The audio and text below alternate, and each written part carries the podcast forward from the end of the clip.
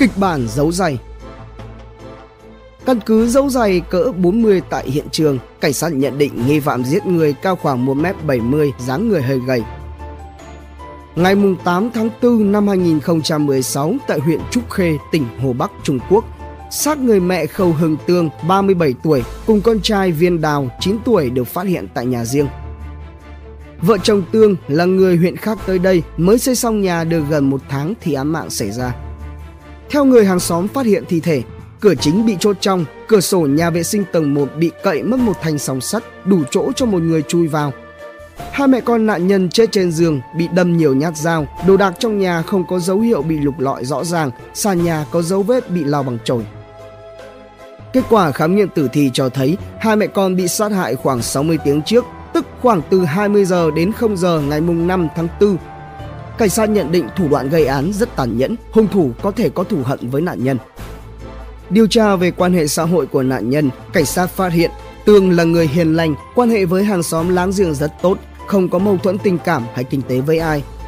Viên Đào thì đang học lớp 3, mới chuyển trường được gần một tháng, không thể có mâu thuẫn với bạn học. Qua giáo viên chủ nhiệm của Viên Đào, cảnh sát được biết vào 3 giờ ngày 6 tháng 4, giáo viên nhận được tin nhắn từ một số điện thoại lạ xin phép cho con nghỉ học một tuần. Buổi sáng giáo viên gọi lại thì thuê bao đã tắt máy. Khi đến lớp thấy Đào không đi học mới đoán người xin phép là phụ huynh của Đào. Cảnh sát lấy số điện thoại của người nhắn tin xác nhận đây chính là số điện thoại của Tương. Kết hợp với các thông tin đã nắm được, cảnh sát cho rằng hung thủ rất có thể là người quen của nạn nhân. Từ đó, cảnh sát đặt nghi vấn hai mẹ con đã gặp nạn nhân 3 ngày. Tại sao chồng nạn nhân không báo với cảnh sát? Theo điều tra, sau khi xây dựng nhà xong chỉ có Tương và con nhỏ chuyển đến nhà mới. Chồng của Tương là viên lợi dân vẫn làm thợ xây ở quê. Con trai lớn đang học đại học. Khi cảnh sát đến gặp viên lợi dân, lại phát hiện ra dân cao 1m70, dáng người hơi gầy, ngoại hình tương đối phù hợp với nhận định về hung thủ. Viên lợi dân nói rằng ngày nào cũng gọi điện cho vợ, nhưng từ ngày mùng 6 tháng 4 đến nay không liên lạc được. Dân đã nhờ chị gái mình ở huyện Trúc Khê đến xem nhà, nhưng chị của Dân bận việc nên chưa đến được. Hai ngày nay, ở nhà Dân có khách đến chơi nên chưa có thời gian đến nhà mới để tìm vợ con. Đến khi cảnh sát thông báo thì mới biết vợ con đã bị hại. Tiếp tục điều tra về viên lợi dân, cảnh sát nhận thấy tình cảm giữa hai vợ chồng rất tốt. Cả hai không có quan hệ tình cảm bên ngoài. Hơn nữa, từ ngày mùng 5 tháng 4, viên lợi dân vẫn ở quê, không đến huyện Trúc Khê, không có thời gian gây án.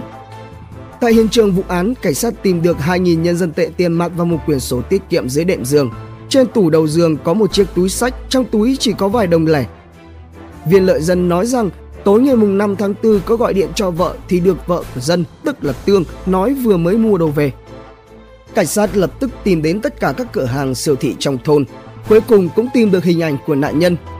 Camera tại siêu thị cho thấy Tương rời đi lúc 7 giờ 40 phút tối Lúc thanh toán tiền, Thu Ngân đã trả lại một tờ 10 nhân dân tệ và một tờ một nhân dân tệ.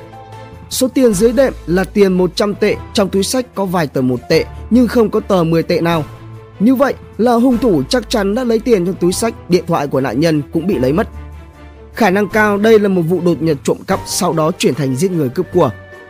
Không có manh mối xác định được hung thủ, cảnh sát buộc phải điều tra toàn bộ đàn ông có tiền án tiền sự trong khu vực sau hơn một tháng, cảnh sát điều tra khắp 13 thôn xung quanh vẫn không tìm được đối tượng tình nghi.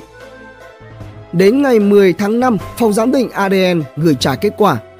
Trên các mẫu vật thu được tại hiện trường có mẫu ADN của một nam giới lạ. Dù mẫu vật không trùng khớp hoàn toàn với các mẫu trong kho dữ liệu, nhưng ADN nhiễm sắc thể Y có độ phù hợp rất cao với một người họ Phong có tiền án tiền sự. Theo lý thuyết, nhiễm sắc thể Y của những người cùng dòng họ đều tương đối giống nhau, hay nói cách khác, nghi phạm có thể là người trong dòng họ này. Trong huyện Trúc Khê có tổng cộng 300 người họ Phong. Sau khi lấy mẫu máu của những người này, cảnh sát nhận được kết quả mẫu ADN tại hiện trường phù hợp với Phong Vĩnh Kiệt, 23 tuổi. Khi cảnh sát đến nhà, Phong Vĩnh Kiệt đã bỏ trốn đến nội Mông Cổ. Dù vậy, Kiệt vẫn bị bắt vào ngày 15 tháng 5 khi đang chơi game tại quán net. Điều đã khiến cho cảnh sát ngạc nhiên là Kiệt chỉ cao 1m62, không giống như nhận định trước đó. Phong Vĩnh Kiệt khai rằng hắn nghỉ học từ khi tốt nghiệp cấp 3 để đi làm thuê, nhưng vài năm nay hắn bắt đầu nghiện ngập game và bỏ bê công việc để chơi game. Đến đầu tháng 4 năm 2016, hắn bắt đầu tính đến chuyện trộm cắp. Đến thôn thủy trại bên cạnh để tìm mục tiêu, hắn phát hiện ngôi nhà hai tầng mới xây có vẻ bề thế nên là đoán trong nhà có tiền.